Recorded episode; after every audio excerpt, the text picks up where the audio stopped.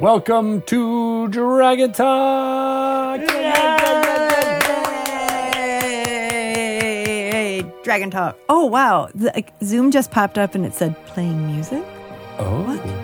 'cause Did it? Did it think my applause was musical? it is. It's very musical. You're just like uh, singing Hall and Oates songs. I do feel like my general aura today is singing because it's fake spring outside, Mm-hmm. and we have two really fun guests to talk to today. We do indeed for this official Dungeons and Dragons podcast, Yes, that's right. musical That podcast, uh, in which, yeah, we're talking to Kelly Lynn D'Angelo, Dungeon Master, sometimes Dungeon Master of, uh, of Girl Scouts Glory, as well as player uh, and prolific writer in many different mediums, honestly, but in TV and musicals. Uh, and we got Mark Hulmes uh, from High Rollers, Knights of Even Star, and just all around great, awesome person Totally um, talking about their adventures in Candlekeep Mysteries. fun. I can't wait. I can't them wait either. Um, for those of you who don't know who we are, I'm Greg. Tito. That's Shelly Mazzanoble. I'm- I mean, I honestly like it. five years, six years of doing this. I feel like I'm getting worse. that I'm just like, no need to mention the name of the podcast eh, or who the hosts are or that you should subscribe to this. Like, no, just I just get excited to see your face and I start talking. and there's nothing wrong with that. That's exactly what is the best part about my week, Shelly Mazzanoble. Oh, Getting to sweet. chat fun D&D stuff with you and talk to amazing people. And tell everyone that they should subscribe to our channel uh, as well as follow along, uh, you know, and write reviews, get the word out about Dragon Talk. We don't often have that in the intro here, but it is something that is always important. Uh, yes. if you want to get more people listening to your podcast, uh, I'm told that this is what you do. Yes, You, you, um, you're making treaties. So that is important. You know what? Also, subscribing to this podcast means you don't have to go look for it. It just comes to There's you. that. And There's I that. love usually Wednesdays and Thursdays is when all my podcasts get uploaded. And I love getting those push notifications because it's just new, fresh content for me to enjoy. So don't don't go looking for us. Just let us come to you. Right? Push it real good. Uh, push notifications. Musical version of Dragon. Yeah, nice. Yeah. But that song that has to play under the credits or during a fight scene, though. Okay, Shelly.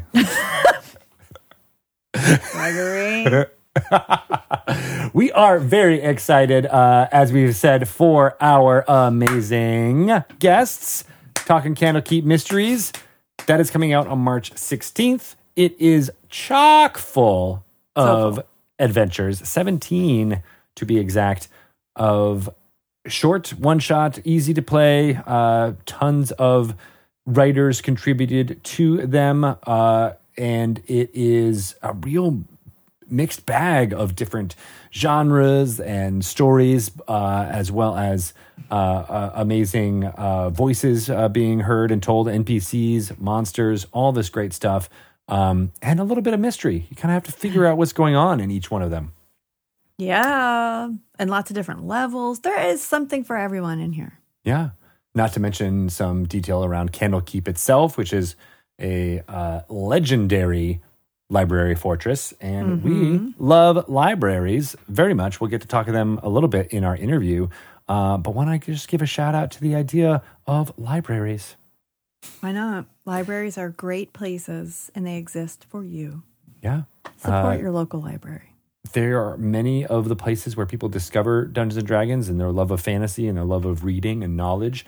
I myself remember going to the library simply because that's where the D and D books were. I didn't have any at home, uh, or at least the uh, specific ones I like to look at, like you know deities and demigods and whatnot that were in the library. So I would just go in and just hope beyond hope that they were not checked out, and I could go read them for an hour or two in the library.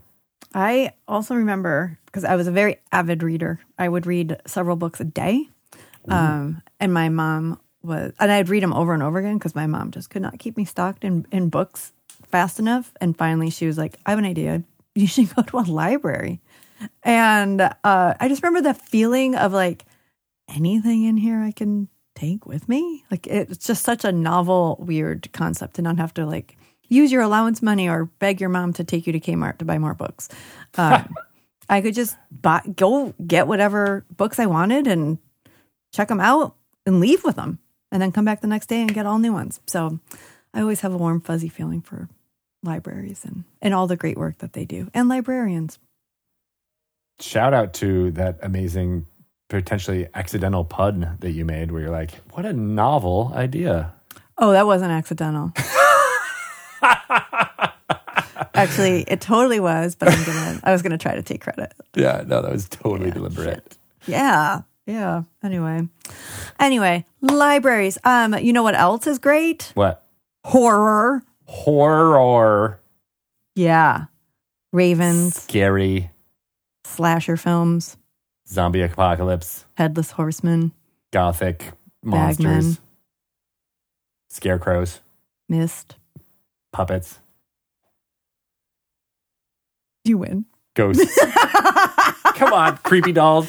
Creep. Oh, damn it! Creepy dolls that steal your body, your soul. Momos, oh, in, internet hoax. bagmen, I said bagmen. bagmen. Bagmen. Little You'll find out more about gremlins. all of these amazing topics and more in Van Richten's Guide to Ravenloft. Yeah. What? That comes out What? May 18th. You'll be able to sink your vampire teeth into it. Um, so many wonderful domains of dread are detailed. More than 30 are described and mentioned, including their dark lords and what their shtick is all about. There's different genres for each one of these uh, domains of dread, as well as tons of information about uh, how to create your own domain and include horror in your D&D games. Even a little bit or a lot. It's kind of up to you. You can turn that dial as uh, low or high as as you and your party are comfortable with. But do not be af- afraid, pun intended, to add a little horror spice to your games. This isn't just like an all or nothing thing. There are plenty of elements in this book that you can just pluck out, drop into whatever campaign you're already running and just just add a little extra flavor to it. It's it's very versatile. And I am so excited. I have been kind of uh, dropping little hints to lots of different people to try to get them to run a, a game for me because I really just want to be a player in this one. Mm-hmm. Um, not that I'm like sometimes Yeah. You want to play in a horror. campaign on a horror game. with some creepy singing from a child in the background? That's actually, I think, a saw. I'm not actually even sure what's happening. Oh god! At first, Saw was it Saw two or Saw four? I, there's definitely some creepiness happening in the basement right now. Um, but I want to be Hexblood. I want to be a haggy little You've Haggerson. I, always loved Haggersons. I've always loved hags. I do, and um, I want dark gifts.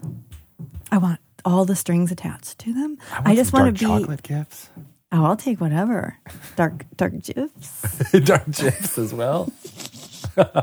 they they're animated and they they dance and play with you.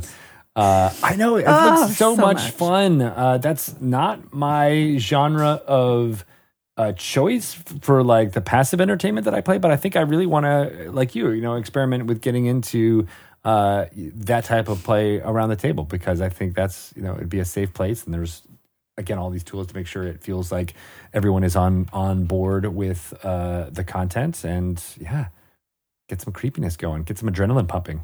Yeah, definitely. I think I, I think I might have a dungeon master on the hook, but uh, we'll see. Someone I live with. Quinn is going to do it, isn't he? He He's loves. He does Pennywise. He loves Pennywise. He loves Goosebumps. He was really into Scooby Doo. So Yeah. Well, and that, I, I love that you mentioned too, because you're right. You can dial it down as far as Goosebumps or Scooby Doo, as, as as as far as terror goes, or you can go the full on, you know, body horror and all these kinds of uh, genres uh, that you know have been around in R-rated movies for years. So it's uh, a, a big gamut as well as so many different flavors of uh, you know cultures and things in this because everybody uh, in in the world has different uh, legends and myths that they can draw upon uh, and creepy stories that they can uh, uh, bring forth. And I'm hoping that this book, in addition to you know bringing gothic horror of Barovia and Strahd uh, to more you know in, in, more detail, we get all these other great domains of dread uh, coming out there, um, which we'll be previewing a bunch going forward. But there's there's a wealth of really cool stuff there from a lot of really great contributors mm-hmm. to the horror genre. Yep, yep. So lots more to to come on that. I cannot wait to have uh, Wes be a guest. Yes, Dragon Wes Talk Schneider this. has been leading the charge on this book, uh, and uh, he has taught me more than ever that you have to accentuate horror when you say it. Yeah, that's why I tried to. I tried to do that. He's, he's very good at it. Horror. Horror. Scary stuff. There you go. Well, you That's, just call it that. So it, it alliterates. Yep. Yep. Yep. Yep. So sweet. Anyway. So those two amazing uh, things are coming very soon. Uh, you know, like we said, May 18th for Van Richten's Guide to Ravenloft, but March 16th, which is only a little bit away, you'll be able to get your hands on Candlekeep Mysteries. Uh, and I can't wait to get to our interview with Mark and Kelly. But before that, we have an amazing segment for you to listen to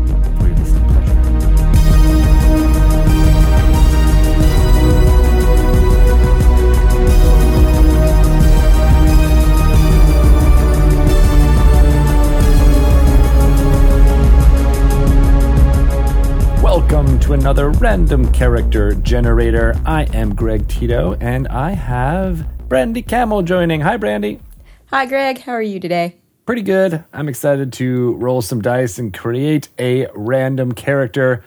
We do that using D&D Beyond's amazing character building tool.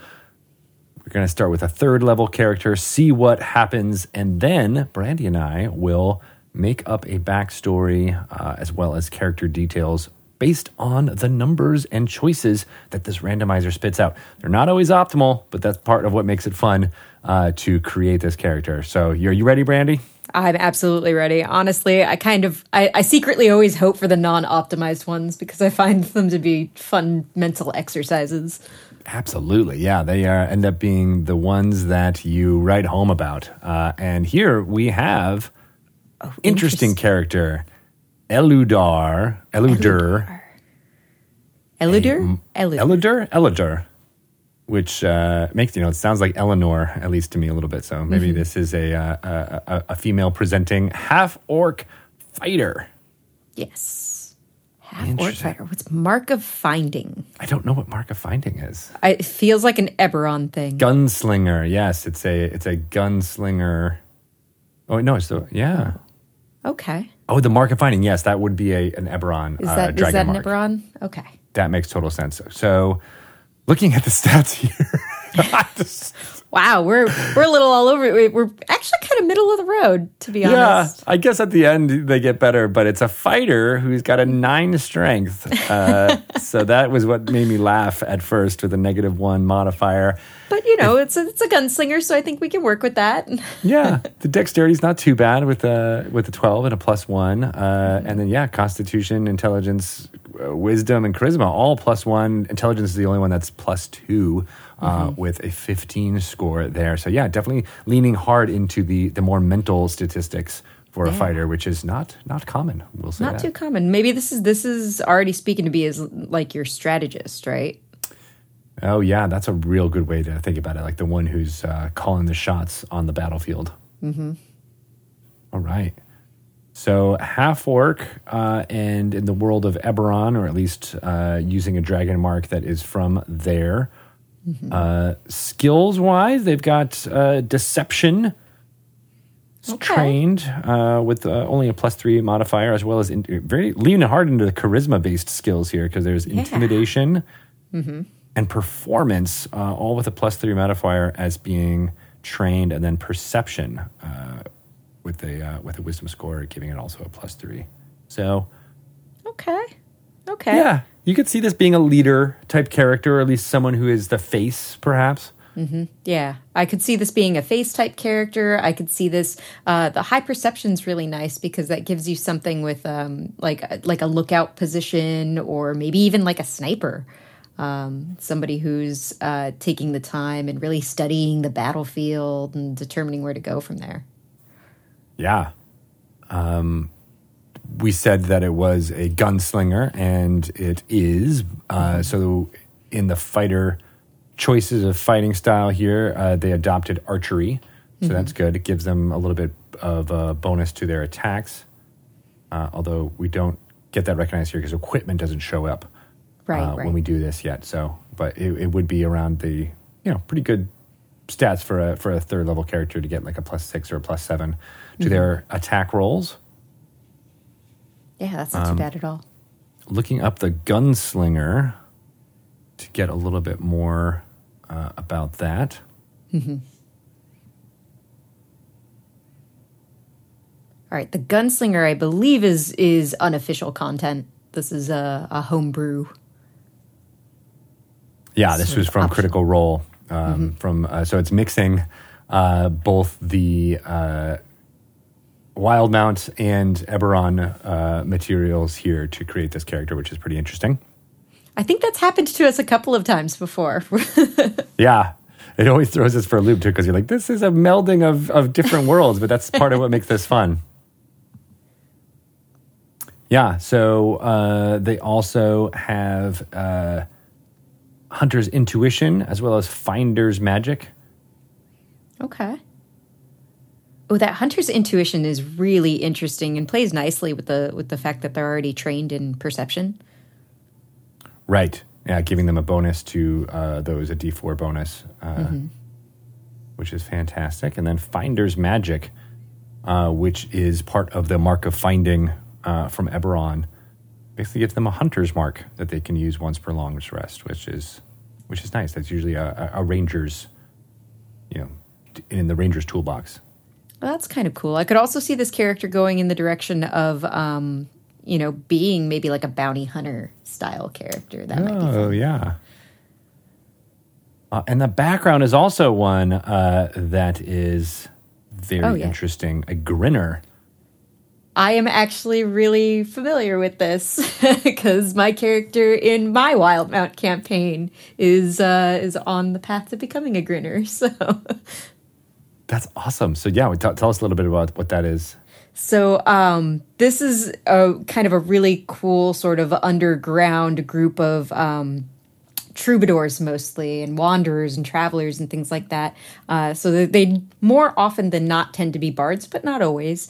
Um, and uh, it's it's one of those things where uh, they are a group who's always kind of looking looking out for one another, looking out for the little guy, trying to find ways to kind of subvert some of the more like oppressive uh, stations out there, and uh, and bring help to those who need it. So it's a it's a very it's a goodly kind of underground. Um, but it is definitely like a little bit little bit more like the the underground rebellion style of organization.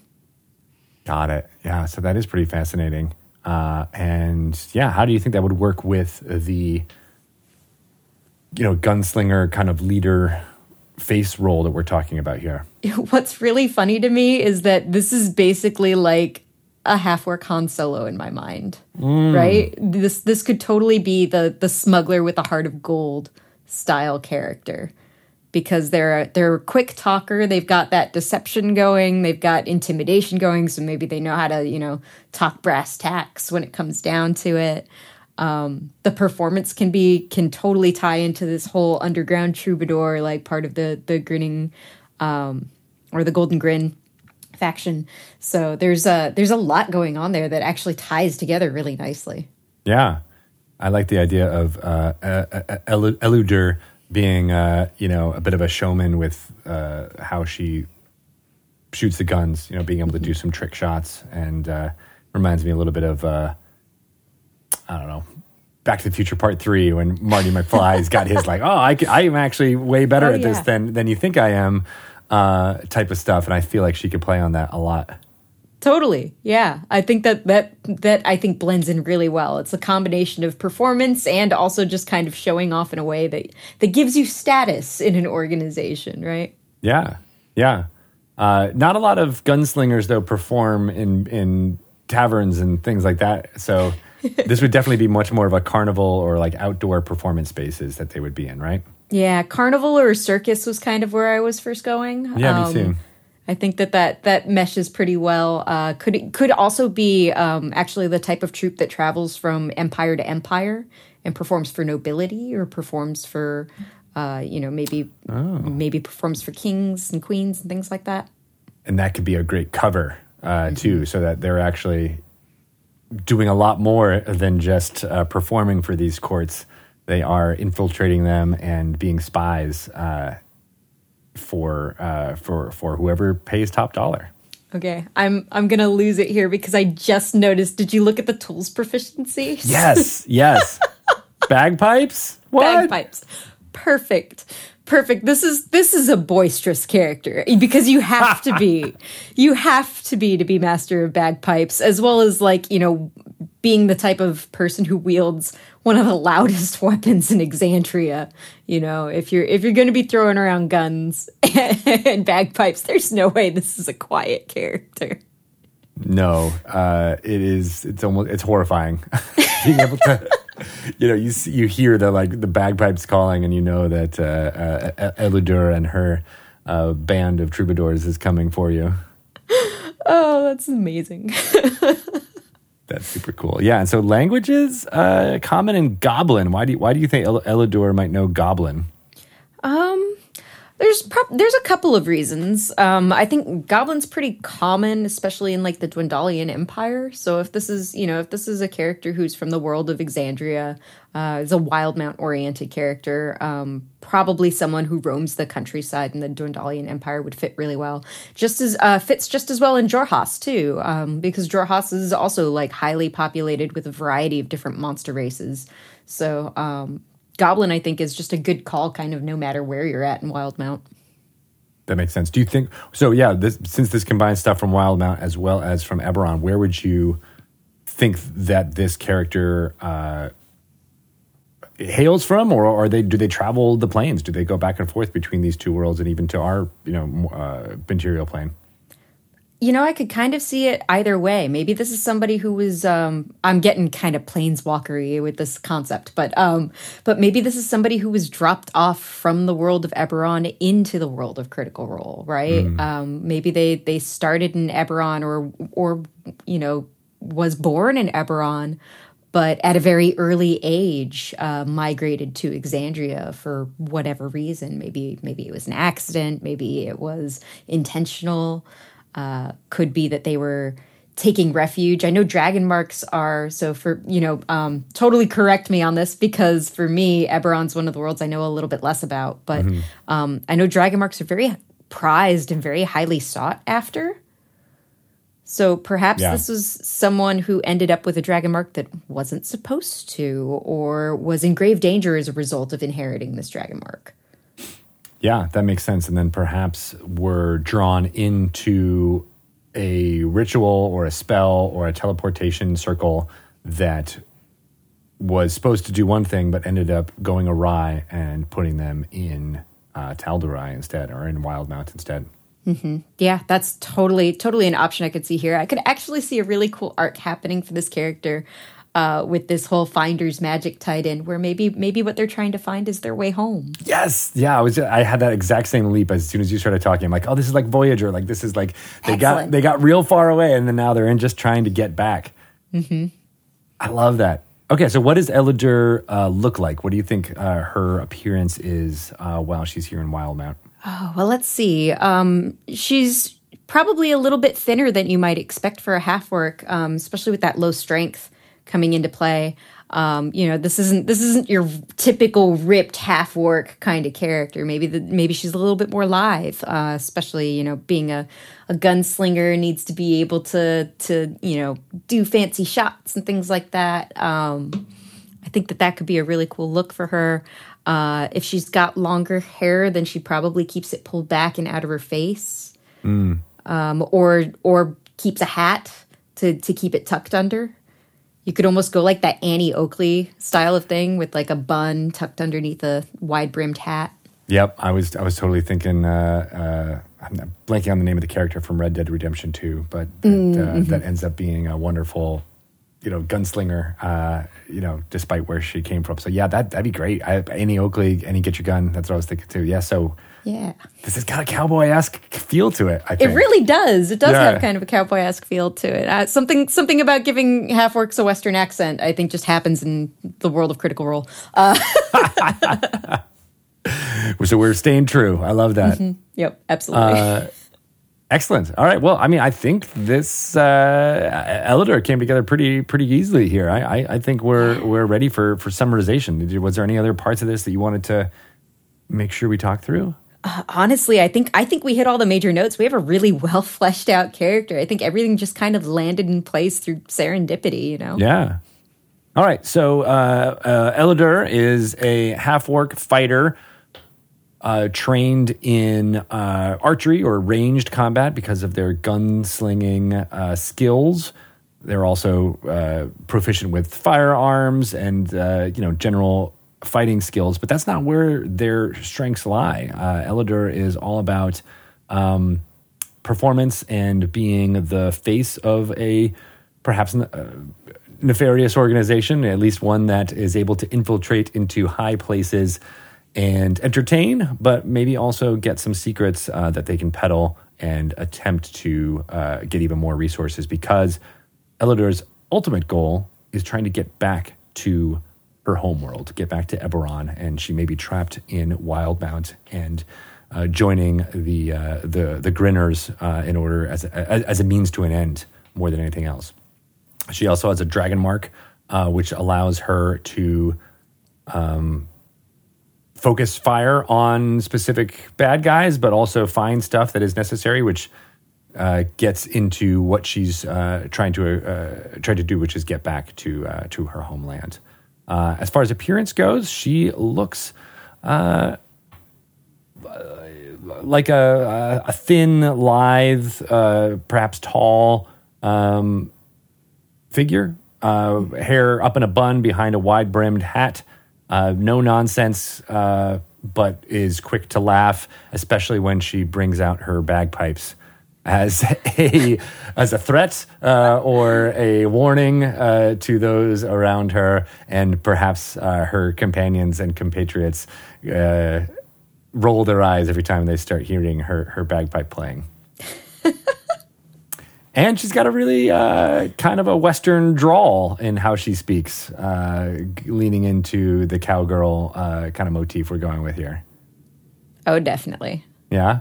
You- She's she, she's got it. She's got to have the y'all and the you know how, how y'all doing today? That you know, real real kind of southern southern happy drawl. y'all got some sand to be talking to us this way. yeah, I like that a lot. Uh, so yeah, that's Elidor. Uh, she is a really fun character. I even looking at the negative one uh, strength, I was like not sure this was going to be something that was going to be playable, but I think this ends up with uh, something that has some really good hooks that you could use if you were going to uh, use her as an NPC or, or play her in your games. Absolutely, I think that she could be a really good option for the brains of the outfit for like a you know a hidden cell of golden grinners or or things of that nature. yeah, being able to uh, intimidate and uh, uh, you know run a good show with a performance and, and deception as well is is going to make her uh, very good at being the face of any one of those pseudo illegal organizations. that ends up in high places. I think that's also really key. Like she uses that Yeah. that kind of uh, uh, demeanor uh, to go in places above her station. Definitely. So cool. Awesome. Well, that's Elidor. Thank you so much, Brandy, for uh, talking through this character with me. Uh, we'll put this uh, a link to this character in the show notes. So if you're uh, interested in finding out uh, what all of this means and perhaps using Elidor in your games, here's the opportunity to do so. Awesome. Thanks so much for having me, Greg. Yeah, no problem. And Brandy, uh, if people have uh, any stories about using Elidor in their games, how could they uh, tag you and let you know? Definitely the best place to find me is on Twitter at D A Y N T E E, dainty. Excellent. And uh, throw me a tag in there too at Greg Tito. And I'd love to hear about using Elidor in your Wildemount, Eberron, or other setted games. She's so cool. I honestly, I'm trying to find ways already mentally to use her. I know, right? I want to be her. Also, I like to play it too. So fun.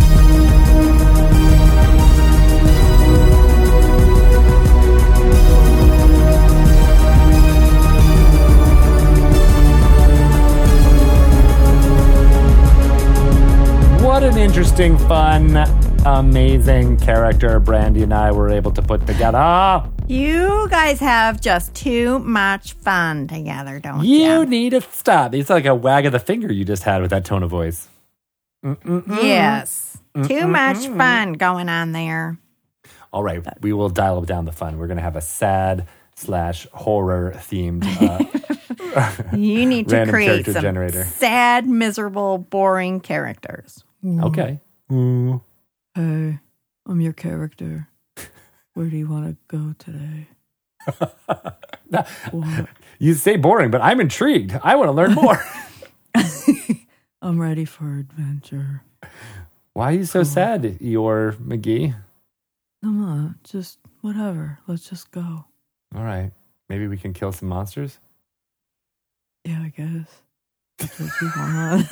I want to. That's how we should do random character generator from. Yeah. You guys can do your own little digitally thing. I'm gonna create real ones With your voice. with my voice because I'm a voice talent. And I Oh. won't take no for an answer. I never did my new voice for you. What's your new voice? Well, okay, let's do it in the outro. We'll save it for the no. outro. Uh, no, okay. You're going to have to listen to this amazing interview with Kelly and Mark and then come back for Shelly's new voice. Okay. Welcome to Dragon Talk. Mark Hulmes and Kelly Lynne D'Angelo. Hi, you two. Hello. Hello, hello. Thanks for having me. So excited for having both of you here. Uh, I can't believe, I think the last time we were all in the same place was at D&D Live 2019, right? Oh, Oh my god. That sounds Five like- years before Yes. we met in the favored lands. Yeah, What pretty much. that like? Literally, we went to hell and then we went to a new version. Yeah, And I liked D and D hell better. very much so. Very much so. Very. it's been 84 years. It feels like it, doesn't it? Oh It yeah. really does. Time Um, differently, like time moves differently. It really Yeah. does in those planes. Look at this. Yeah. The pestilence Yeah. plane. Definitely. Well, Uh, both of speaking of, you- time, yes. Are uh, here because you've spent a lot of time working on Dungeons and Dragons products, uh, especially Candlekeep Mysteries, which is coming out this month, March 16th. Both of you have adventures uh, that you authored in that book, and we're really excited to learn more about that. Of course, you know, reminisce about uh, uh, shows gone past as well as when we'll get together again in the future. But I'm just really excited about these one shot adventures. Uh, so, uh, Kelly, let's start with you. Can you give us like a quick like run through of what your adventure is about without spoiling the mystery, if you can? Yeah, I'll just say okay. So my one shot adventure is uh, it's called the Lore of Lurue. It is an enchanted book uh, that maybe takes you on a quest that is in regards to both lore and the history of the Forgotten Realms. You get sucked into it.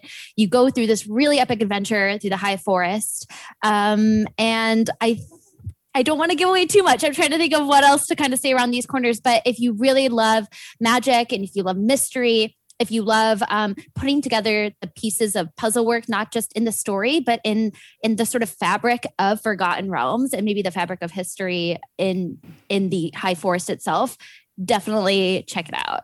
It's a very fun and magical journey. I love that. What is Sounds what is amazing. Lurue? Can you tell us what Lurue is, or is that part of Yes. the, the mystery? I think so. Lurue is a unicorn goddess. You're gonna tell. It's it's very clear because if you even look at the book, like there's a big old unicorn that's all glittery on it. So um, uh, you'll know right away when you see it that it has something to do maybe with something magical or something sort of. Um, some sort of enchantment is happening. So the mystery begins with that question, which is who is she? What's going on? And how can we get to the root of the sort of discord that's happening within the High Forest? So, little hint on that. That's super Okay. cool. What I- level is yours? Uh, level like eight ish, I would say. Okay. You want it to, you know, six level six, maybe to level eight. You kind of want them around that that group. Perfect. My, I, I have just a weird personal connection because we one of the pet names I have for my daughter is Larue. Uh, because we used to call it, we call her Fi- you know, Fiona is her name. We call her Fifi, and then for some reason Fifi Larue is what we called LaRue her. is a great name. I think she came out uh, very red faced, and so we were like, "Oh, she's you know Fifi Larue," and so it's been shortened to Larue. And so every single time I think of that adventure uh, that you wrote, I'm like, "Huh, maybe this has got Fiona's name all over it." That's adorable. I love that accidental blessing there. I I wrote it for her in mind. I definitely knew all of that. And And she loves unicorns, so it's perfect. Oh my god! And Fifi LaRue is a great D and D character name, by the way. That is, So. yeah, very true. I get halfling vibes from Fifi LaRue. I don't know Uh, why. yeah, I get I get Keke Palmer meets halfling vibes. So Mm. somewhere in that mix, and I want it. Yeah. I love that. I love that. Yes. Inspired. Uh, so I want to. We'll definitely ask more about all that fun stuff. Uh, but Mark, what is going on with your adventure for Candlekeep Mysteries? Okay, so mine, it's kind of funny because mine is also based around a, a bit of an enchanted book, as I'm sure many of the adventures are. Mine is called The Price of Beauty. Uh, and it's a little bit of a kind of sidestep from your typical D&D adventure. Um, it starts off uh, about trying to track down uh, a lost acolyte in Candlekeep who's bit, having a bit of a rough time. Um, and then you discover the price of beauty, and that will lead you to a magical day spa where your characters can enjoy a little bit of a break and maybe take on some fun activities and explore uh, the Temple of the Restful Lily, which is a magical day spa to Sune. And then maybe you'll discover that things aren't quite what they appear to be, and there's maybe something a little bit more sinister going on. And then that is where the whole mystery comes in. And I don't want to say another word because At it will give away the day whole spa? thing at the day spa. So, Is Yeah, this it's- based it's- on real life at all? Because I want to know what kind of spas you're visiting. listen, I couldn't possibly say. So, I'd, uh, I, I definitely, uh, I want to go back to that spa sometime. So I couldn't possibly uh, talk about the. No, I'm joking. It's, uh, it's meant to be a kind of a good, you know, like a filler episode kind of adventure where, like, maybe your, you know, your heroes have been off saving Waterdeep or doing going through dungeons, and then oh look, a magical book that takes you to a magical day spa. Oh no, bad things are happening, and then that's You the got to be careful. You know, Yeah, usually at, at the spas that I used to go to back in, in the before times, it was only like copy, like three year old issues of People magazine and Us Weekly. So you got to be careful what, what you pick up at these. Exactly, spots. very much So, so. Very I much so. I love it. And that is a, a, a level five ish? That is a fifth level adventure, yeah. So it's kind of in the same bracket, but I, I wrote it with fifth level more in mind. So the the monsters and, and everything else are all tailored around that. So So I, I don't know if you're aware of this, but um, people, a, a small group of people will get to preview that adventure at uh, virtual play weekends that are happening Yes. in March. Did you know I that? did hear about this. So I, I only recently found out about this, but yeah, I saw that my adventure was one of the ones that people could play at the virtual weekend. Um, and it's also uh, there's a current there's a current thing in the UK for comic relief where people can win a- an adventure run by me at a castle, a real castle here in the UK when it's safe. And that's all in partnership with Comic Relief. But yeah, the virtual play weekend. I'm very interested to see what people think of it from there because I do think it is a bit of a different take on a D&D adventure. So I'm kind of interested to see how people respond to it. So Yeah, that's what I love. Like one of the many things that I love about this book is that they're they're so different. All of the um, so many questions I have, but, but okay, I'm just going to start rattling some off here. Go for it. Did you and the co- other contributors uh, work together at all on your adventure, or were you all pretty siloed in how you did this?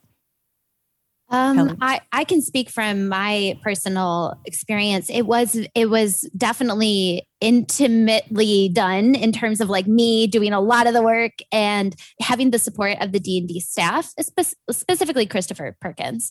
Um, but I didn't I didn't know who else was collaborating Yep. at the time, and That's so Oh I was wow! I was just like like kind of like ooh who who else did they reach out to who and you know slowly but surely I think we we found out one by one or by like a, an email or like just from word of mouth or something so Yeah, I was going to say the same thing because I remember when the the book got announced and all the big list of, of creators got announced, I suddenly had DMs from Kelly and Amy and a bunch of other people that I know that worked on it saying, "You worked on this book too? Oh my Oh, god!" And we so were just kind of like talking about it and like t- you know saying like, "Oh, my adventure's fifth level," and you know blah blah blah. We were kind of talking to each other about it. Um, but yeah, I mainly I spoke with Bill Benham, uh, who was Yeah. like my contact uh, uh, uh, from Wizards, and we were kind of going back and forward on the adventure. But yeah, I I, I didn't know who else was working on it.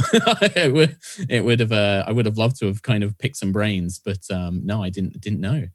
That's Oh, a hard that's part in, in, in developing when you have so many voices going on at the same time and having it all Yeah. funnel up to Chris is always great. But at the same time, uh, we we when we're talking to contributors who are working on uh, say Rime of the Frostmaiden, they end up creating their own little like you know whisper networks of trying to figure out like oh hey how does this uh, you know uh, fit in with with the thing that you're working on and it ends up being this great almost like a D and D party everybody coming together and collaborating.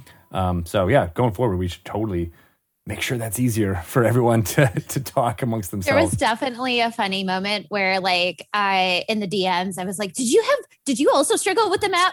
And everyone was like, "Yes, the map." And it was That was, just like that a was a beautiful. whole thing. It was a Yeah. beautiful moment just to be like, oh, the camaraderie of like us all trying to create the appropriate maps. yeah, and that's a really interesting point because I think you know you- you two definitely come from the uh, performative aspect of, of, of Dungeons and Dragons, right? You know, you certainly play in your home games, but a lot of uh, you know what people know you for, you know, uh, Kelly as, as DM for for Girls Guts Glory, and and Mark all of your work with. Um, uh, high rollers uh, and and and all that stuff as well as Knights of Even Star. Um, so you like yeah, you don't when you're preparing for those things, you may not think about maps because it's not a visual medium, right? The visual is everyone's faces. Uh, so yeah, how was it being like writing thing that's not just notes and making sure that the DMs who are reading this uh, will have the, the visualization that's that's in your head? Uh, you know, um, Mark. Yeah, let's start with you. Yeah, well, for for me, it's it was a little bit different because uh, we do use maps and every now and then with like high rollers, like either physical maps or you know we'll do digital maps and things. So I I was one of the few people in this group conversation who was just like I kind of was okay with the map. That was the least scary part for me. It was the actually writing stuff that I thought people would find fun and uh, find enjoyable bit that I was worried about. Um, but it was definitely when I write my games my notes, and I don't know if Kelly's the same for you, my notes are a, mess of just bullet points. It will just be like one word, bullet point, one word, bullet points, and then I run everything from there. And because I know my players so well, we've been playing for such a long time, I know the stuff they like, I know what they're going to enjoy, I know how I can kind of trick them into doing things or not doing things. But writing this adventure, was the first time I had to kind of go through it. And I, I found myself constantly going back and rereading it and saying, does this make sense? Would somebody kind of get that this character is, you know, how this relates to this? And I, I re- that was one thing I really struggled with was making sure it was readable to other DMs. Um, and I was really grateful that, yeah, Bill and Chris were there to kind of give that feedback. Cause I think that that was the big thing that I needed a lot of the help with, really. Yeah, and on on my side of things, I I work I we have a lot of maps, but they're all pre-created maps. Like um, I have tabletop maps, and I have um, a lot of beautiful digital maps that are, are animated and move. You know, I'm a big techie. Like I love I love technology. Um, surprisingly, even though Mark has like the coolest setup, um, I need to get on that side of technology more so in terms of streaming and such. But in terms of implementing it into my D and D gameplay, um, that's usually what I do. So having to get like artistically creative, it is a skill set that every time I see it, like you should have seen me in ninth grade when I had to take a prerequisite for like art. Like I literally like walked in the door, and then turned around and walked out and like walked back in the door. I was like, okay, I can do this for one semester.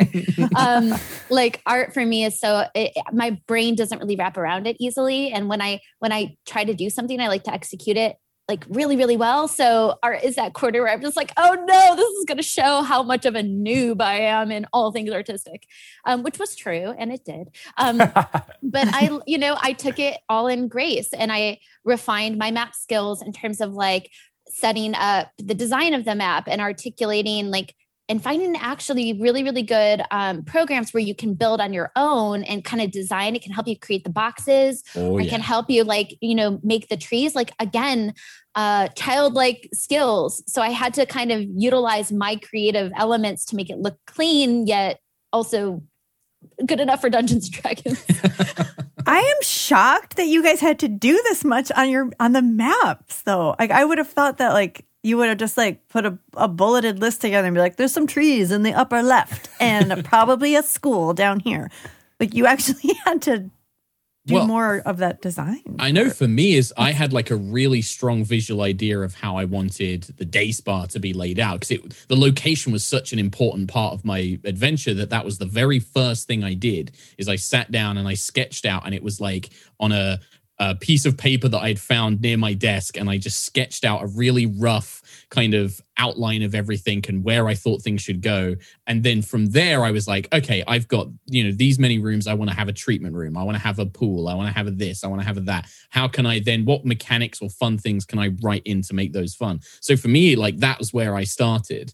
And then that was like the easiest thing to develop from. And then I just did like a nicer version with the programs Kelly mentioned that because I can't draw for to save my life. I was never going to be able to do that. But luckily, there's a lot of marvelous programs out there that you can use and they'll do all the kind of actual artistic skill for you. I just needed the layout lockdown. And then once I had that, that was easier to step forward on.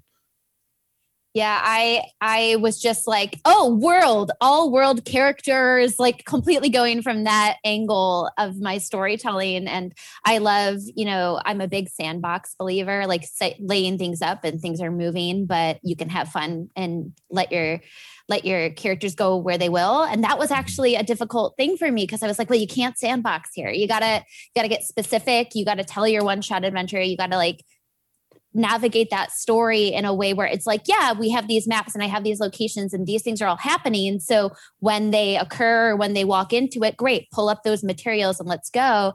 This is much more narratively driven. So uh, my maps for me were kind of like the very end and the sort of like like firming up of like, okay, this and then this and then this. Wow.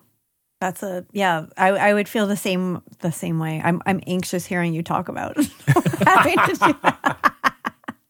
yeah, for me, the visual of where things are laid out is where storytelling, at least in D and D, comes from. For me, like it doesn't need to be uh, pretty, and it often isn't. But yeah, I'd like you, I have to lean on those online tools, and then I'm like, oh yeah, take someone else's trees and put them in there, and then all of a Yeah. sudden it's like, oh great, that works gr- wonderfully.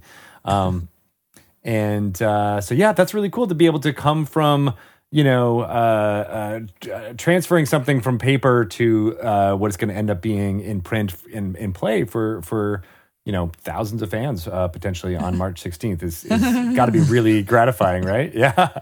Terrifying, but gratifying. yes. Terrifying, but gratifying. Um, for sure. Yeah, absolutely. Yeah, it's. I mean, I guess that the, because the two of you have spent so much time in front of the camera performing, like as you know, Greg said, very well known dungeon masters for you know very popular gaming groups. This is like, does this feel like a whole new level of uh, nerves that you're tapping into because now it's it's your writing that's that's getting put out there?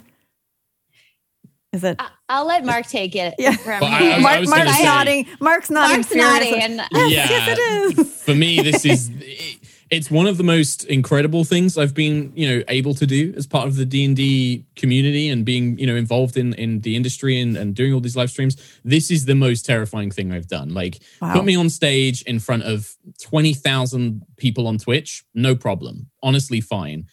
Write something that other people are going to play and use and judge from a kind of skill level that terrifies me. That that really uh it- i'm very anxious about it. And especially the adventure i've written is a little bit different and you know it, it uh, you know tackles a couple of themes uh, that aren't traditional d&d things. Uh, yeah there's definitely a little bit of, of fear with that. Um i'd much rather you know i could get up there and play naked with uh chris perkins and i'd be i'd prefer that in a way you know? I'd i'd rather that because that's the stage persona can take on that. This is very much uh, uh an internal mark thing so yeah i'm very scary. I don't know how you feel kelly. I mean, uh, last year I think there was a lot of pressure, and I put I was putting pressure on myself in in a unique way because I am a I am a storyteller and a professional writer. So my experience comes like with with putting a pen to paper. Easy, got it. Can deliver, can tell a story, can describe things, can do things that I know people will enjoy because I have exercised that skill for 10 years now. Um, however, in terms of the sort of like moving from being a DM and having fun with friends and being able to kind of translate that into a professional arena, which has been amazing, um, to take that to the next skill and then actualize that in wor- written word for me is always like the penultimate sort of like oppor- like it's just a big responsibility. And so I was not just thinking of myself while I was approaching it, I was thinking of all the other doors that were opening for people. Um, and that's where my anxiety came from. It came from, oh my gosh, this is such a great opportunity. What can I do to build bridges and make magic? So, so that's that was where and think and you know it's so funny because i if you had asked me a year ago are you anxious? Are you this? I would have said yes. But i've spent the last year in a lot of therapy. Everybody therapy is great. Nice. and and anxiety if you can work on it you know and build from it it can be a you can live with it. You can learn. So i'm that's where i'm coming from on that. Because it's like i'm actually really excited. Um nervous a little bit yes but more excited well, and that I think that's really important for for people to hear, right? Like because you know you might look from the outside looking in you two might seem like you've got it made right like mm-hmm. all these you know i'm on these shows i'm in the in cameras i'm you know everything is great and then i don't think people realize how uh you know nerve wracking it can be to switch mediums or to just do something that's outside of of any type of comfort zone whatsoever um, that's yeah. you know that's that's hard. I mean, you see it in I mean you see it in sports with you know Michael Jordan trying baseball, and you know uh, uh, you know people who are uh, known for being actors trying to do music, and vice versa, yeah. and and and expanding out there. And I think it's really important to realize that that challenge is is what makes us human. It's why our D and D characters are the way they are, and yeah. they're doing it too. And and um, it's okay to strive, right? Yeah, yeah. Uh, it's kind of a semi uh, little just addendum to it, but when I got the email from Chris and Bill that was like, "Hey, we'd like you to work on this," I actually replied back and said, "Have you guys sent this to the wrong person? Are you sure this was meant for me?" Because I, I genuinely, you know, it's it's you know, being a DM on on on stream for your group of friends is a very very different thing to writing mm-hmm. a published D and D adventure, and I genuinely was like oh, maybe they've, I think they've sent this to the wrong person. And then, yeah, luckily I had Bill and Chris come back and say, like, no, we we did mean to send it to you. Um, oh, you're like, not Mark Hulmes? Oh, yeah. Oh, sorry. no, we've sent it. To, this was Darn meant for Matt, Matt Holmes. and I'm like, uh, okay, yeah, no worries. So, yeah. That's literally imposter syndrome, too, right? Like, that's oh, yeah. like, oh, wait, no, I'm not the right person. You're thinking of someone else. Sounds and cool for I always, Mike Holmes. Yeah. yeah, exactly. I will Very always much. remember, uh, you know, Mr. Mercer saying that when we did a, one of our biggest events uh, in Seattle for the Stream of Annihilation. He was like, this is the largest concentration of people with imposter syndrome in one place. yeah. Yeah. And it was. It really was. yeah. All of us were like, I can't believe this is happening. Uh, and you I know, shouldn't and, be here.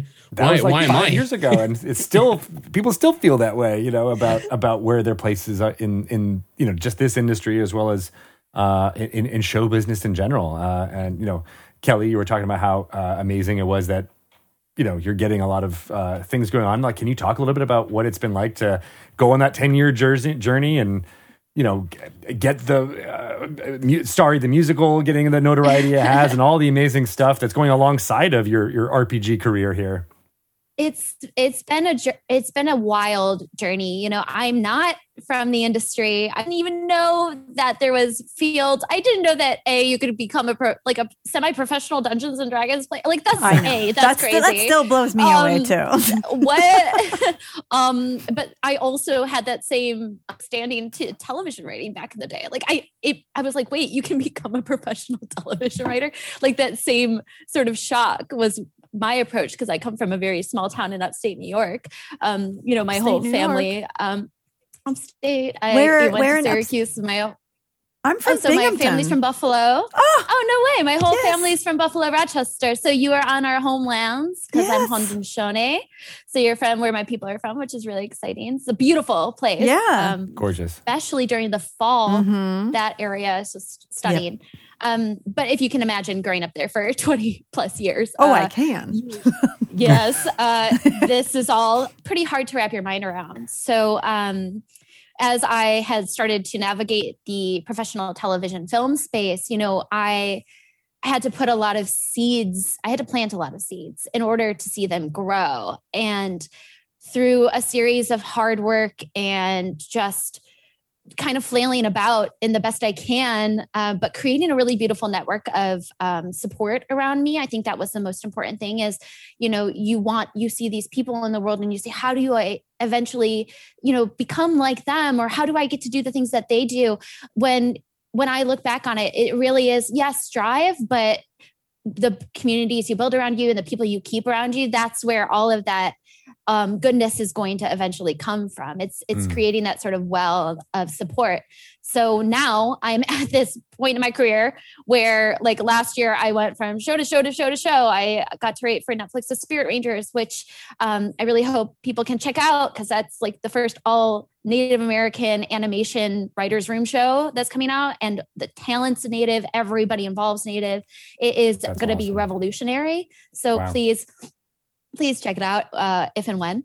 And also last, you know, last year I got to write on like a live action show for the first time in my life. And like all of these are kind of coinciding. And it was right at the time that I also got offered a chance to write on a Dungeons and Dragons adventure book. So it was sort of um it's like a burden of riches, but in the same it really is, especially during such a difficult time. I was like very overwhelmed by the the graciousness and the kindness of those reaching out. And and also um, in some ways not just thankful for the opportunities it was given me but the opportunities that and the things that are being discussed now on a larger level. I think that is for me personally my comfortability level and the door that was opened it was perfect timing mm-hmm. because had you talked to me at the beginning of my career maybe i wouldn't have held, had felt as secure as i do now to say this is the stories i want to tell um because i found myself maybe when i first moved out to la i started telling stories um really trying to show and prove that i can mimic someone's voice which is important in television writing to show that you can write for your superiors or the people above you and, and make sure that their show is executed on a high level. Um but this d&d opportunity came at the perfect time in my career because i was like you know what? There are certain stories i do want to tell that are not other people's stories but stories for myself or stories to heal or stories of justice. And so it was kind of cool to mm. have that all meet. Yeah. at that point. Cool, 2020 during was, a pandemic. Yeah, right. Yeah. I mean, that feels like there was world Some cosmic divergence, yeah, going on. Yeah, yeah, for sure. Everything. Yeah. Mark, you were saying that that it was also a good time for you? I saw you pointing to yourself. Were you saying like, "Oh yeah, that, it, that was for me too"? No, it was. It, I, that was more like Kelly talking about she had stories she wanted to tell. Like she developed this skill of like mimicking other people. But you know, and I, I've met Kelly and we've spoken, and I know that there are stories that are going to be important to you, and having you having the opportunity to tell the stories that are yours, like that was like I was really, I'm really glad that you've gotten a chance to do that because yeah, that's huge. You know, I think that that that's something that a lot of us get to do. We get to work for somebody else. We work on somebody else's game. We work on somebody else's show. We work on under somebody else, but there are always things that we ourselves want to put out there into the world. And it's, you know, when you get those opportunities, that's an amazing thing. And I'm just really glad that Kelly, you know, you got that opportunity to do that. So, yeah, I'm excited you did too with this D and D book of yours in the spa. Yeah. So it's yeah. it's like an extension of you. very, very much so. Uh, I think it, it, kind of is uh, interesting in a way because it, it came at a, a, period of time where, um, you know, I've been, uh, you know, if anybody who follows me on Twitter, especially in the last couple of years, will find out I've been getting really into doing uh, more costume play and stuff like that, and especially cosplaying female characters, which is something where you know I done this a little bit in theater and things like that before, but actually part of this adventure is kind of all about uh, recognizing that there are things that you want to change about yourselves and sometimes you can't but in a world of magic maybe you can. And there's definitely a little element of that in there and there's definitely a little element of me kind of uh, putting some of that in there as well. So it was kind of very nice and therapeutic for me as well. Yeah. Oh it sounds amazing. And when yeah. spas reopen I'm gonna LARP. I'm gonna LARP your adventure. mm, that would go. be interesting. You you let me know how that goes, Shelly. Uh, uh, yeah, I can't sure. wait. I can't wait. I feel I feel like there's stuff in there you're not telling us about on purpose. Uh, that you're like no, mm, maybe lovely, not, Shelly. Maybe you don't want to. Do lo- lovely break, lovely vacation at the day spa, the Magic I'm, Day Spa. I'm, definitely. What could nothing, go wrong? Nothing wrong? What could go wrong? No what monsters or any bandits. No. nothing like that. No. No, not the spas I go to. I get now. I want to be like, oh, here we found something. Uh, uh, it's a it's a beholder eye. Uh, do you want us to remove Beauty that is for you? the eye. So are you I- saying the next D and D live event is just going to be at a spa with Shelly? If it were up to me, Eh, yeah. yeah. Yeah. At least a part of it. Part of it. That's why- secluded off. Yeah. Yeah, that's why they don't put me in charge of events. It's they true. should. They should. I think we pitched that for uh, for part of our event around uh, uh, uh, Icewind Dale. I think I wanted to have like a, make it a getaway at like some uh, like ski resort, and then be like, hey. It'll have all of the accoutrements of a ski resort, including spas and saunas and all that stuff, and you know, have it all decked out for D and D stuff. That That'd that be would have been my dream. That's great. Yeah. Yeah. and then the pandemic. So, what are you gonna do? Look at this seeing the spa. spin. We'll oh yeah, the one spa day eventually. we'll get it. Yeah. um, D&D spa will open. So, with so both of you are writers, obviously. Mark, you say you're a fledgling writer, but I think you're a little more than that. Okay. Um, Thank you. But I'm curious because I don't know, I've never written an adventure. But what what is uh, different about writing an adventure, or what's the same with the types of writings that you've done before? What what was that process like for you guys? Yeah, Kelly, go for it. Oh, I, I was so engaged with Mark, uh, hearing the, the question thrown at Mark that I I was just like, I'm excited to hear Mark say. it. Oh, Can you God. read? No, literally, I was like, like, like watching. I was like, yeah, yeah. Can you rephrase that, Shelly? I for am, me, I'm so sorry. Like really terrible. Also, when we have um, multiple guests, especially being totally virtual, because I'm like looking at like one of you, but you don't know who I'm looking We at. don't you don't know where my eyes are. Um, so just asking because you- you're both have done a lot of writing and a lot of uh, mediums and a lot of different types of writing. So what is how is adventure writing different, or maybe it's the same of some of those other types of writings? Because I have no idea how you would even start this process. I mean, for me, for, like adventure writing is incredibly different than every single type of writing that I've ever done. Um, I did like write some like uh, adventure, you know, small things for like Xander, uh, uh, who once actually ran uh, one of my games for the Midwestern Moms uh, little show that he did for a D&D uh, couple years That was one now, of yours. Yeah, yeah, that was I wrote that for him. Um, Wasn't so- La- Lurue was part of of she, that? she was. She was. um, it was a totally it was a totally different story, but I've always had a little bit of a unicorn agenda. Um, so Also, a great name for uh, for an adventure. The unicorn. or unicorn. a ska Yeah. band. or a TV show. I'm it. yes, the unicorn agenda has been a long time coming. And so um with with all of that, you know, I had some experience in that space, but it does take you know, you really do have to sit down and formulate and think about the the beats of where everyone's going to be going. Now the beats is actually maybe one of the strongest things that translates from the television writing space into the adventure writing space.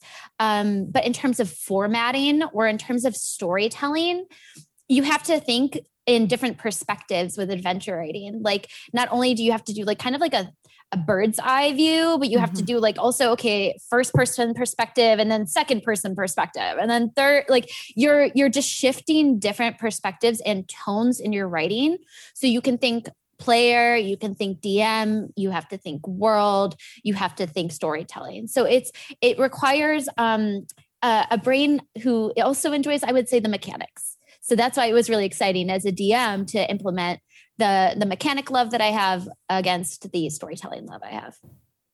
Yeah, Yeah. so you have to think about what other like. There's no protagonists, right? So you have to be like, I have to set this up for any number of protagonists who might latch on to different story elements of these beats, and make sure that there's stuff in there for them to digest. Was that is that is Yeah. that kind of the the gist of the difference there?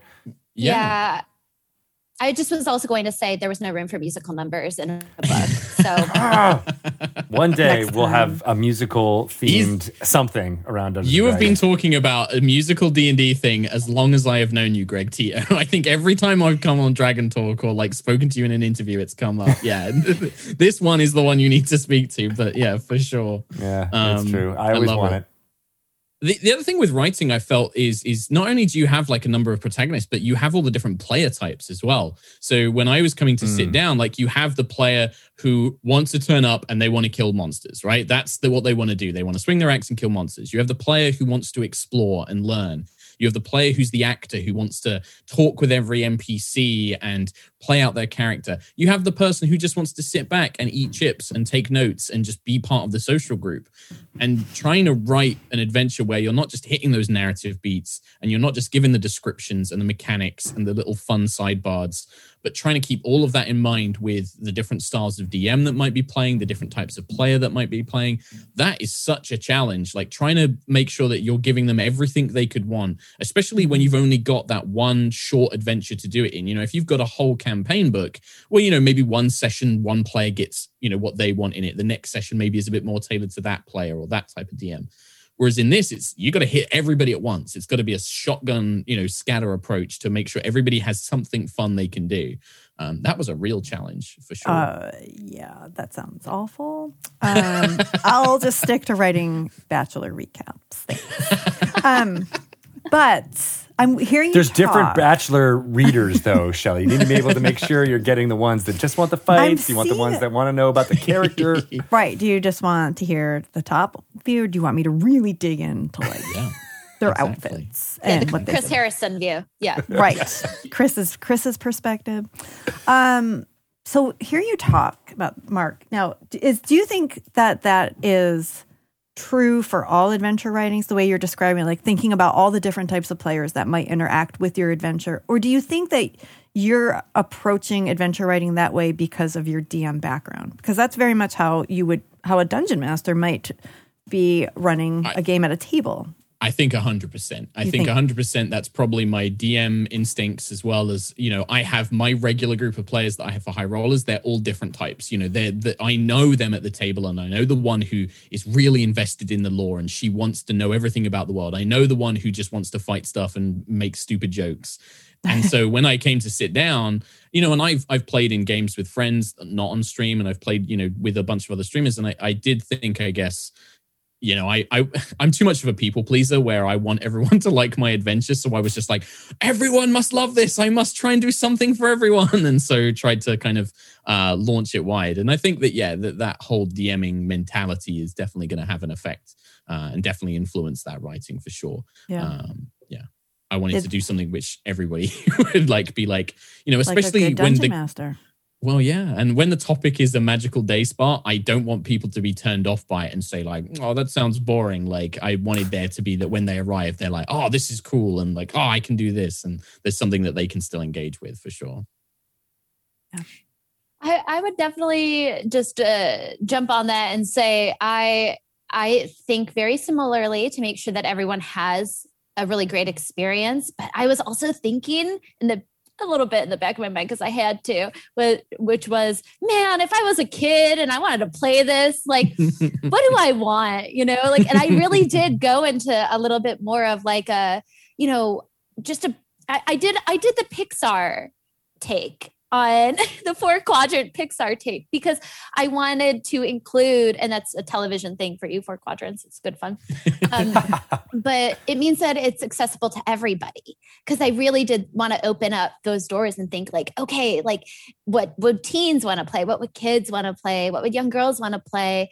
What would uh, women want to play? Because oftentimes there's a lot of um, story building that's super exciting and there's a lot of action. But I was thinking, okay, like I am this, so how do I kind of put a little edge on that and maybe maybe lean a little, lean a little, you know, that. Just Absolutely. make a lot of click sounds.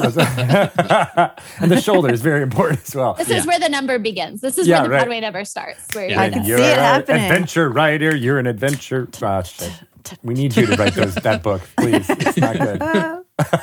Based on your scar dancing, Greg, I want a scar number from you in the D and D musical. Yeah, Yeah, I know. Well- your little skanking you were doing. Yeah. I always thought I know not musical at all. I'm a big fan of music, but I don't have any talent. But I could be that guy that dances for the ska band. That's Yeah. that's my contribution. And you're just there like dancing away. I love I'll it. be your hype man for sure. um, so yeah, I, I, what's also really interesting about these two adventures is that they're short, right? They're self-contained, uh, and that you know that's one of the selling points is that you'll be able to you know pick them up and play them in a session or two. Um, but that must have been a different approach for you as writers too, because you can have it's like it's like you know uh, short stories are to novels and short films are to longer films, and you know a single episode of television versus an entire you know series of, of of all these things going on, right? So, what was it like, kind of curtailing? Like, all right, I'm going to have a beginning, a middle, and an end that may even happen in two hours. Uh, Kelly, I'll go back to you again since. Yeah, I for me personally, I had to think sort of uh, linearly as to um, how how do you tell a satisfying story that can contribute to somebody else's narrative? Because this isn't going to be the only thing that's played. You know maybe there are world there is a world where someone just wants to pick up a one shot and just run it you know for a day or something or maybe two nights you know with friends. Um but i think that on the flip side you know you kind of want to think how can this like mark was talking about how, how can you in, allow this to be something that's inserted into a story to enrich in uh, a player's experience or a D, dm's world building or to give context to another adventure that they might want to go off and tell themselves or um, maybe help. For example if somebody somebody's character is an elf and you want to do like lore work this is another sort of avenue you can do. It just opens up the doors for deities and backstories and character discovery. Um, it also implements and allows people to level up. It also allows people to uh, fight and perhaps get items and get really really cool things on their journeys. So you can just use it in a more utilitarian way as well. Um, but in terms of writing you had to think concisely in terms of uh, risk reward story ending um, adventure finale. So you kind of had to go through that build and the dichotomy and service it in a concise pun- like every sentence punching and packing in a, a ton of material so you can kind of sink your teeth into it and play. Yeah, that must have been a real challenge figuring out what stuff to include and what not to include. right? Yeah. Uh, well, yeah, I my very first draft was four thousand words over the limit. Uh, when I first wrote it, I, I, I, was nearly fifty percent over because there was just so much I wanted to put into it, and I, I think what I ended up doing. Kelly's face is amazing. I know this is the what? difference between this is the difference between writer who writes for a living and me, uh, where, where, I was just like, and then eventually I was like, oh no, I've gone well over here. Um, but yeah, w- what I ended up doing, and I think it's it's where my adventure maybe is going to be a little bit different. Is it has a beginning, it has like a, a very clear beginning of how you get to the adventure and everything else. But then it, it becomes more of a location, and it, it's the kind of thing where you could play it as a one shot where everything gets resolved in in one adventure, and I think the DM can definitely run it that way. But it's also a place that I kind of wrote in a way that maybe players go there they maybe just explore it, figure it out, go, oh, this is cool, blah, blah, blah. And then maybe they go back there later on. Maybe they go back there in future and maybe, you know, something's changed, or maybe they want to go back there and get something that was talked about, or maybe they don't quite pick up on all the elements of the mystery and are called back to it when something happens. So it was difficult to pen in a really solid kind of like a very final ending to it it has an ending it has ways that the problems can be resolved but those might not happen in the same session that you go to the location or mm. you might stumble into it immediately and then everything kind of like wraps up from there but it's definitely it was a big challenge to try and get a full sort of like beginning middle end um, into that for me personally. I've I've done a lot of one shots for streams and, and shows and uh, adventures and things like that, and like events and things like that that I've run.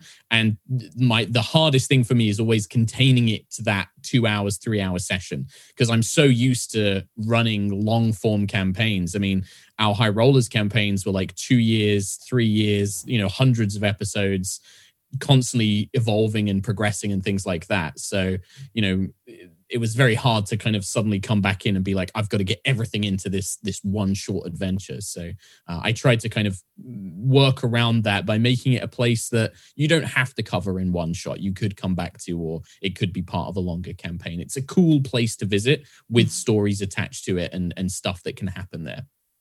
I like that. Mm-hmm. i like mm-hmm. that. You know and it's it, i mean you keep saying it's a, it's an odd uh adventure because of the day spa setting, but I mean, it combines so much of the things that I think players maybe not admit to themselves that they like, which is going shopping and just having 100%. like you know those downtime role playing sessions uh, can sometimes be the most memorable, and that's a perfect yep. place to insert something like this. Even you know uh, three or four sessions ahead of time, you're like, oh yeah, you're walking by the street and you see you know this this location place, yeah Yeah, Yeah, and you're intrigued, and you know maybe you can have some some hooks there. Yeah, th- those are some of my favorite episodes to GM and play in, and really giving the characters a chance to let their personality show. Because, you know, when you're in the middle of a dungeon or a big epic quest, sometimes it's very easy to focus on that.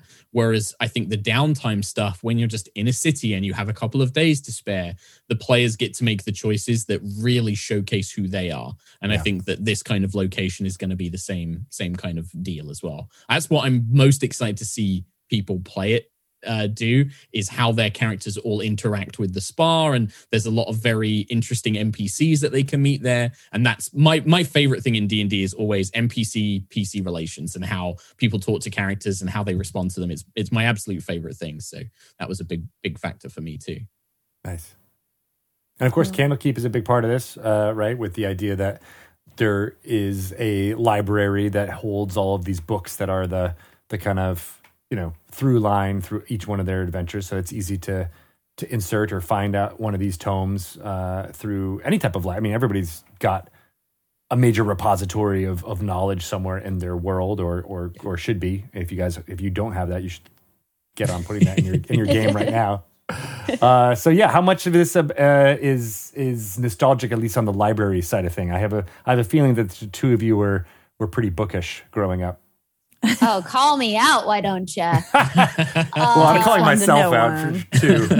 I had very few friends, but one of my good friends was the librarian at my local library because I That's wanted to be Matilda. So I literally went every single day after school. Um, I was I'm from a small town again, so I had this little elementary school, and kids just roamed around because it was the 90s and things were different, I guess. Um, or maybe parents just didn't care and parental supervision was very lax. So um, after elementary school, uh, I would obviously not have any friends to play with. So I would just walk uh, exactly like from the middle elementary school to the high school, and right there was the library. So I just spent every single day at the library uh, on end. So I I love libraries. So the chance to expand on um, that sort of reverence of Candlekeep and maybe the people who went there um, to preserve knowledge or history and have made sure that these books, um, especially the book that I wrote, uh, make sure that it was preserved and safe and and contained and protected and all that good stuff. It, I love it. Obviously, libraries are great, you guys. They are. I agree. Shout out to libraries. we love your Shout out libraries. libraries. Shelly, do you think it's okay to tell people about our love of libraries? Yeah. I do. Go ahead. This was your idea. Oh. Oh, that one. I'm like, I'm like Yeah. God, Greg, why wouldn't we tell Here, I people was, I we was love bumping this up for you to like, oh yeah, It yeah. was, I was- it was the volleyball spike. I could That was see, you know, Greg and throwing it up, I and was then like, Shelly's like, looking Uh-huh. out. You're the throwing a ball in the Is air my right mom here? Is my mom watching me? Oh, I missed it. Sorry. Um, yes, because we love libraries so much, and we love all of the wonderful authors that were uh, contributing to this book, uh, Candlekeep Mysteries. We are making a very substantial D and D book, uh, board game, card game, resource donation to a library of your choice um, for all of the contributors. So. Um, they will whatever library you choose they'll know that this is coming on uh, your behalf and that you are a uh, one of the authors in this wonderful uh, newly released d&d book so hopefully when people are able to visit libraries again and they'll have that front and center and uh, you know maybe you can even go and, and sign a copy or or do an event at your library and you know just we just want to be able to like kind of create little candle keeps all over the world so And um, lots of little Matildas. uh, and little over the world, too. Matildas. I know, What a knowing that knowing that there's going to be like little Matilda sitting in those libraries every day, and um, the the library, of course, is a place where we know lots of people do discover D and D for the first time. So we um, Me included. like, yeah, That's magical. I li- hopefully they can discover D and D there, and then they won't spend hours of time after spending hours at the library going home and staring at a glass of milk and trying to make it move with their mind into cereal. Can you pour some water in here, please, uh, Kelly, while you, while you have a second? yeah, I was going to say, sounded very, very personal there. Oh, come on, it's not working. Back to the library you go. Yes, but yeah. and then we're excited to be able to do that uh, to one uh, in in in your home area as well, Mark. I think we were qu- asking about like international. I'm like, yes, we can do it in the UK. Everywhere has libraries. Oh, I'm Yes. gonna have the, the problem is I have to pick one of the many places that I the the because I've grown up and lived in so many cities. It's gonna be hard to try and pick one now. Uh, that's the hardest thing. Oh, are you talking to the girl who picked out eight different tribal reservation I mean- libraries? But hey, that's awesome. Ah, yeah. Did you see that little note where it's like, can you just Yeah, give me I a know. priority list There of which the ones you want me to start with? yeah. You just Mark- narrow it down a little bit. And both Yeah. of you, luckily, we have a randomizing uh, tool in our in our toolbox, so you can create a list, even just one Yeah. d three, and roll. and Greg, see which based gets on it. my dice rolling for my games, it's not that random.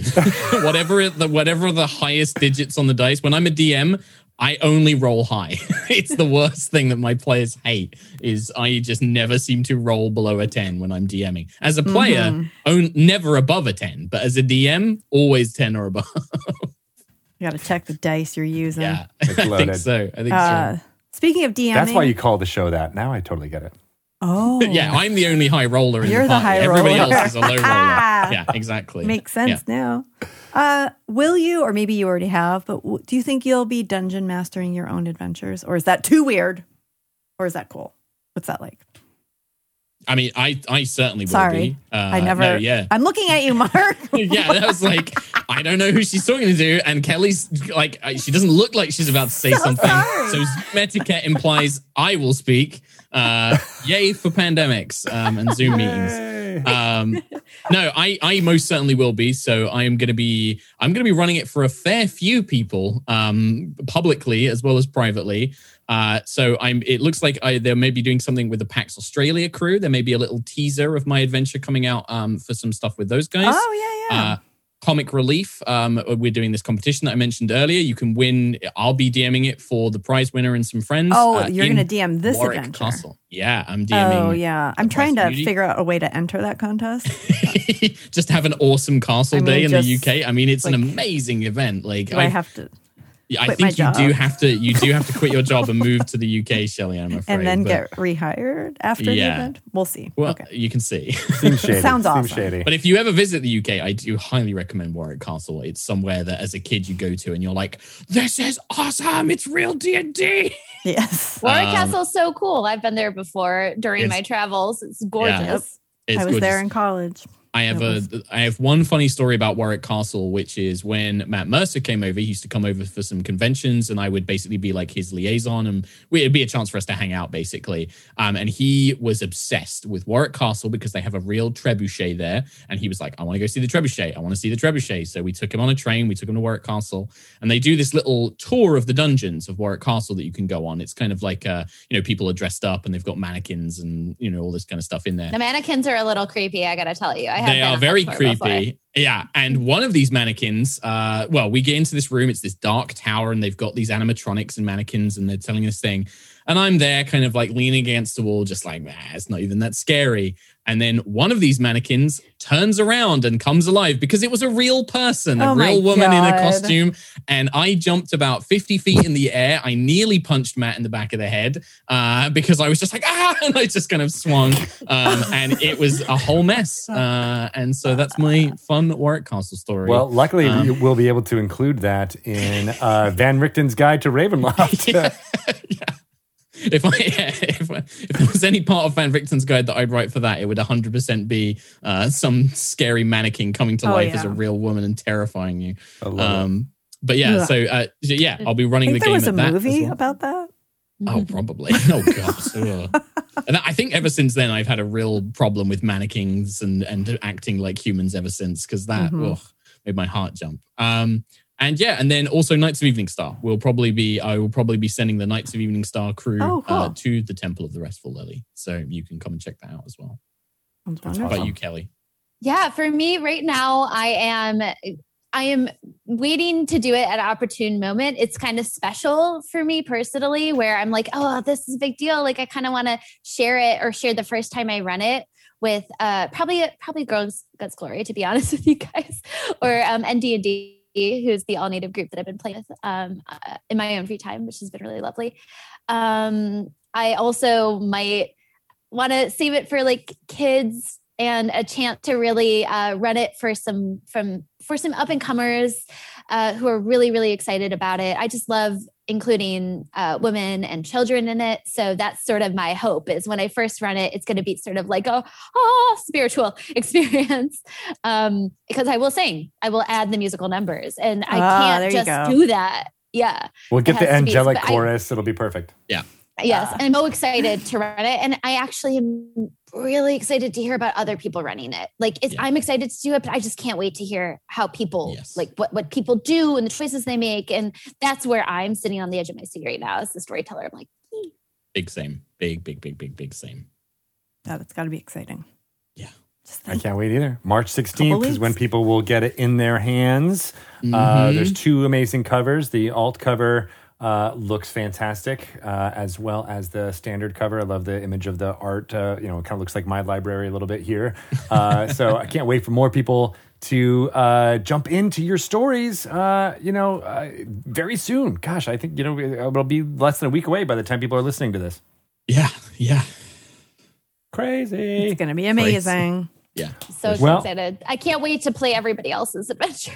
That's the other thing. Yeah. I- everybody I, else's. I want to read everybody else's and play through everybody else's as well. That's a big one. There's so many great adventures in there for sure. Awesome. Well, thank you to the both of you for for contributing. Uh, you know, during a hard year like 2020 and working on this, as well as uh, you know making sure everyone was able to kind of learn about these adventures by talking to us here, as well as on all the interviews and things that you're doing. We really appreciate it, and I'm hoping it becomes like an inroads for for more you know young people to kind of see how uh, to you know get that push to create and make things and you know use your imagination uh, all over the world. So, thank you. No problem. Thank Thank, you. guys. Thank you for having us on to talk about it. Well, you said you want to you, you hear guys. you want to hear from people who have run your adventures. So, uh, where where can people find you? And I will ask you, Kelly, first. I'm looking at you. okay, so I can feel it. I can feel it, uh, like Matilda. Um, so uh, you can find me on Twitter and Instagram at Kelly Lynne Dang, K E L L Y L Y N N E D A N G, and that is my handle. Love it. Love it. And what about you, Mark? Uh, people can find me uh, mainly on Twitter. I am an absolute Twitter fiend. Uh, you can find me on there. It's at Sherlock underscore Hulmes, uh, which is H U L M E S. It's Sherlock Holmes, but with a U uh, instead. Um, it's the easiest way to remember it. Or on Instagram, I'm the same username. Um, the other one is you can check out my D and D show, which is High Rollers D and D, which obviously I run, and you can message me on there as much as well and follow that for all of our updates and stuff too. Um, but yeah, Sherlock underscore Hulmes, pretty much everywhere on the internet. Beautiful.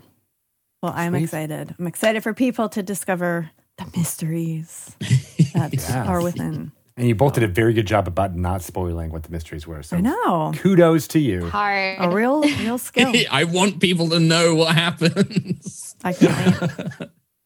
They will soon. Soon. Yeah. Whoa. I adore Kelly Lynne D'Angelo and Mark Hulmes. They are Oh, amazing fun. folks. And it's just so sad we haven't been able to spend any time in person together over the last year. But man, they're right. Yeah. That D&D Live 2022 is going to be off the chain. It's gonna be crazy. So is this Oh. year's, by the way. But you know, once we get all these folks together to be able to embrace and hug with hopefully less uh, uh, nervousness about that, like it's going to be great. I know. You know what? I, I'll probably still wear a mask even two years from now. I got all these cute masks. Like, what am I going to do with them? I'm Wait for the next pandemic? For Van Richten's Guide to Ravenloft to come out, so be everybody will just be wearing you know creepy masks all the time. now. Oh, I do find like uh, masquerade party masks very, very creepy. Oh, that's creep-tastic. Yeah, Right? yeah. I don't know if anybody has picked this up, but there's a uh, a mask that has the artwork from the Monster Manual done by Hydro74 that has the face of the Xanathar on the mask. And I find that creepy even when I'm wearing it. I'm like, oh God, I got a beholder on my face. And it's like got the eye tentacles and stuff. I Mhm. feel like, uh, you know, you try to smile with your eyes when you see people because you I can't know. smile with your face. And I try to do that when I'm wearing that mask, and people are like, no, Oh, Don't look. Turn away. Look away. It's look a away, monster. monster. Monster man. Well, you know, maybe that should give you a little empathy for people who maybe really look like beholders. It, it has given me some empathy for Beholderkin. It is true. Yeah. I am now uh, understanding that they're monsters not because of, you know, that they were dreamed by their forebears, uh, Right. but because of how people have treated them. Oh, I, yeah, I can see that. Or at least maybe it is for some individual beholders out there. I happen to love beholders. I really do. And I don't want to fight them or kill them. I just want to like open maybe like a beholder rescue facility or something that's just like just there's something about like their faces that doesn't always read scary to me so much as like, whoa, like what did I do? Like they're always just kind of like, oh, why'd you run away, guys? You know? Just I'm just right here. Give me a hug. I don't have any arms, but you can hug my mouth. or, or an eye stalk. Just And then wrap they eat yourself you. up.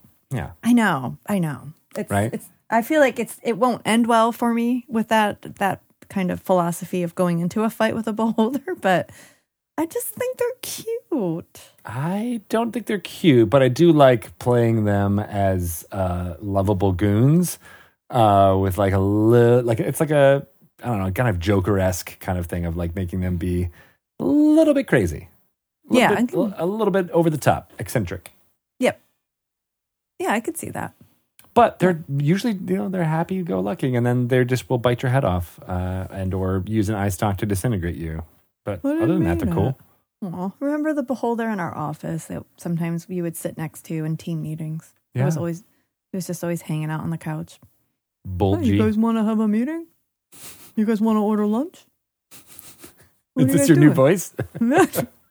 My beholder voice. Hey. There you go. Hey, it's kind of like Barney from the Flintstones. A Barney bit. Rubble. Hey, Fred, want to go play some D and D? Was that good? Oh, that was that's my pretty first. good. That was my first. That was my first try, you guys. You That's are not the voice, though. essentially a vocal talent that has never been able to uh, spread their wings until we Not had this podcast. Matt Mercer intimidated me and shut me down.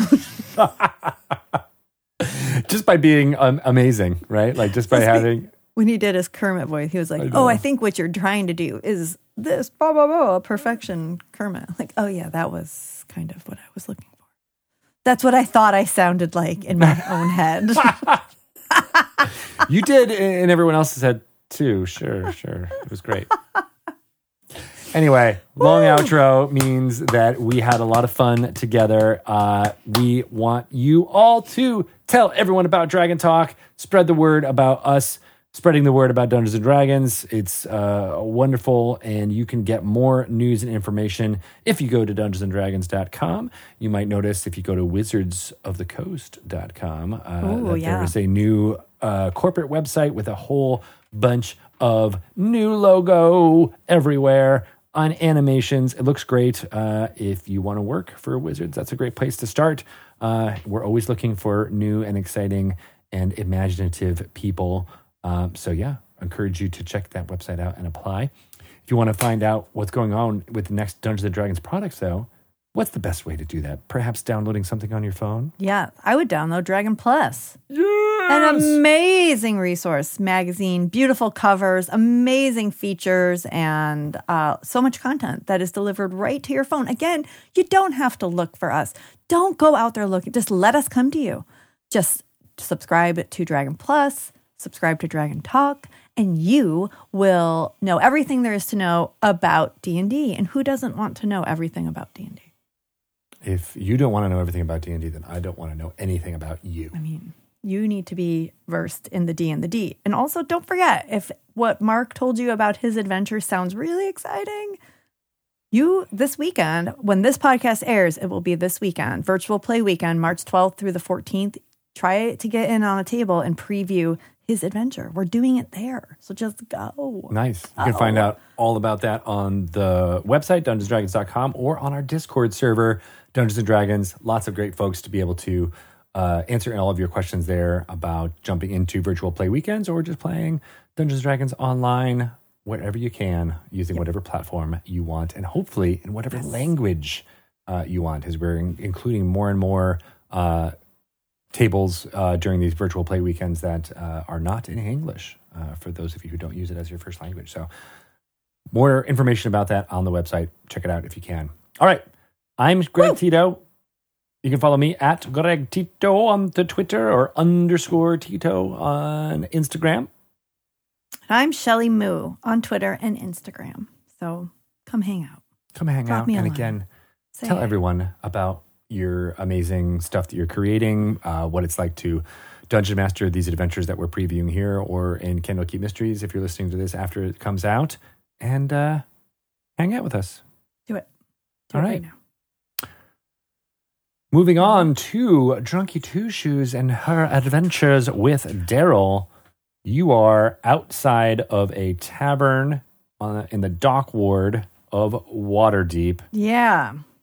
Getting thirsty. you have, I, I believe, gone in or decided to go in. Yeah. And uh, um, Daryl says to the barkeep, um, I would like a Arizona iced tea, please. Like an Arizona Long Island iced tea?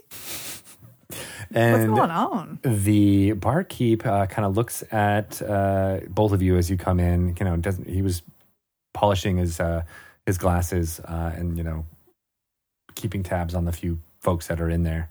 Um, and uh, when he hears that uh, term, uh, he kind of oh stiffens up straight. Oh, I didn't think uh, you cat people were going to be involved in this. What do you mean? What? And that, Daryl, what's going on? Uh, I believe that means you need to pass a message on to the organization, correct? And uh, the barkeep responds, Yeah, that's what it means. Have a seat. You got coin? Yeah. Want a drink? Yes. I'll have a big glass of mead. Mead? What do you think this is? I don't know. Some kind of noble den? what do you got? We've got beer and ale. I'll have beer. Good choice. The Thank ale you. doesn't smell very good right now. Keep them coming. and uh, he he pours. He's like, "Let me see that. You got a, a dragon? Is that my ID? What What do you mean? What are you talking about? It's a gold piece. Do you have a gold piece? What are you Yeah. just out, off the boat? Yes, actually. Figures. And he puts the the mug in front of you. Uh, and Daryl says, uh, I, "I would like a drink as well." It's a very expensive drink, by the way. One glass of beer is a whole gold piece. You like to haggle, don't you? Uh, so yeah, he pour, he pours both of you a drink. Uh, takes your your gold piece, uh, and he says, "I'll uh, I'll be right back." After he he kind of leaves and goes to the back room uh, uh, behind the bar, and uh, Daryl says, "Would you just play it cool? I told you I I have to give a code word so that my contact in the organization can come here and meet us." Why? Oh, why did he call us cat people? That's rude. It's kind of rude, but have you never experienced that? Not not so overt to my face. Hmm. Daryl, are we in? Are, is this safe? This guy's on. He's on our side. He's uh I'm not sure he's on our side, but he's uh you know, runs this place that is I've been told by my superiors is uh is a contact area. And, and when is your your contact supposed to meet us? That's what we're hopefully gonna find out. Um the barkeep comes back, uh and you know, he's kind of a portly dude, uh, you know, not not very tall, you know, kind of average height. Uh and uh he says, All right, I'm not sure when they'll be here, but uh someone should be coming around. Thank you. You better not cause any trouble in here. What? Why would Why would you think we would cause trouble? Usually, adventurers are are uh, liked here in Waterdeep, but You get a What? lot of uh. in my experience, they just cause nothing but trouble. Oh no, I'm sorry that you've had such bad experiences. We're not. We're not like that. We're litter mates. No kidding. Yeah. No kidding. uh, uh, you get a lot of Arizona iced tea drinkers in this joint. If you know what Uh, I mean. Only ones that are uh, involved in the organization. I don't even know what an Arizona iced tea is. Never even heard of Arizona. What a silly name. Sounds elvish. Uh, thanks, thanks for your help. Beer is delicious. No problem. Again, just don't uh, don't cause any problems. Have your meetings. Uh, spend as much coin as you can. We appreciate your hospitality. A couple of uh, minutes pass. Okay. Here, yeah, this would be my die roll. Oh, yeah, twenty minutes pass. I'd roll the All twenty. right.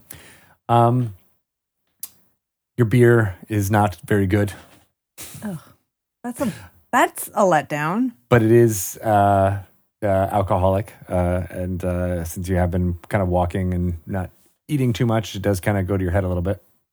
What wrong? Uh, as does with Daryl's like, oh, I haven't had alcohol in uh, many moons.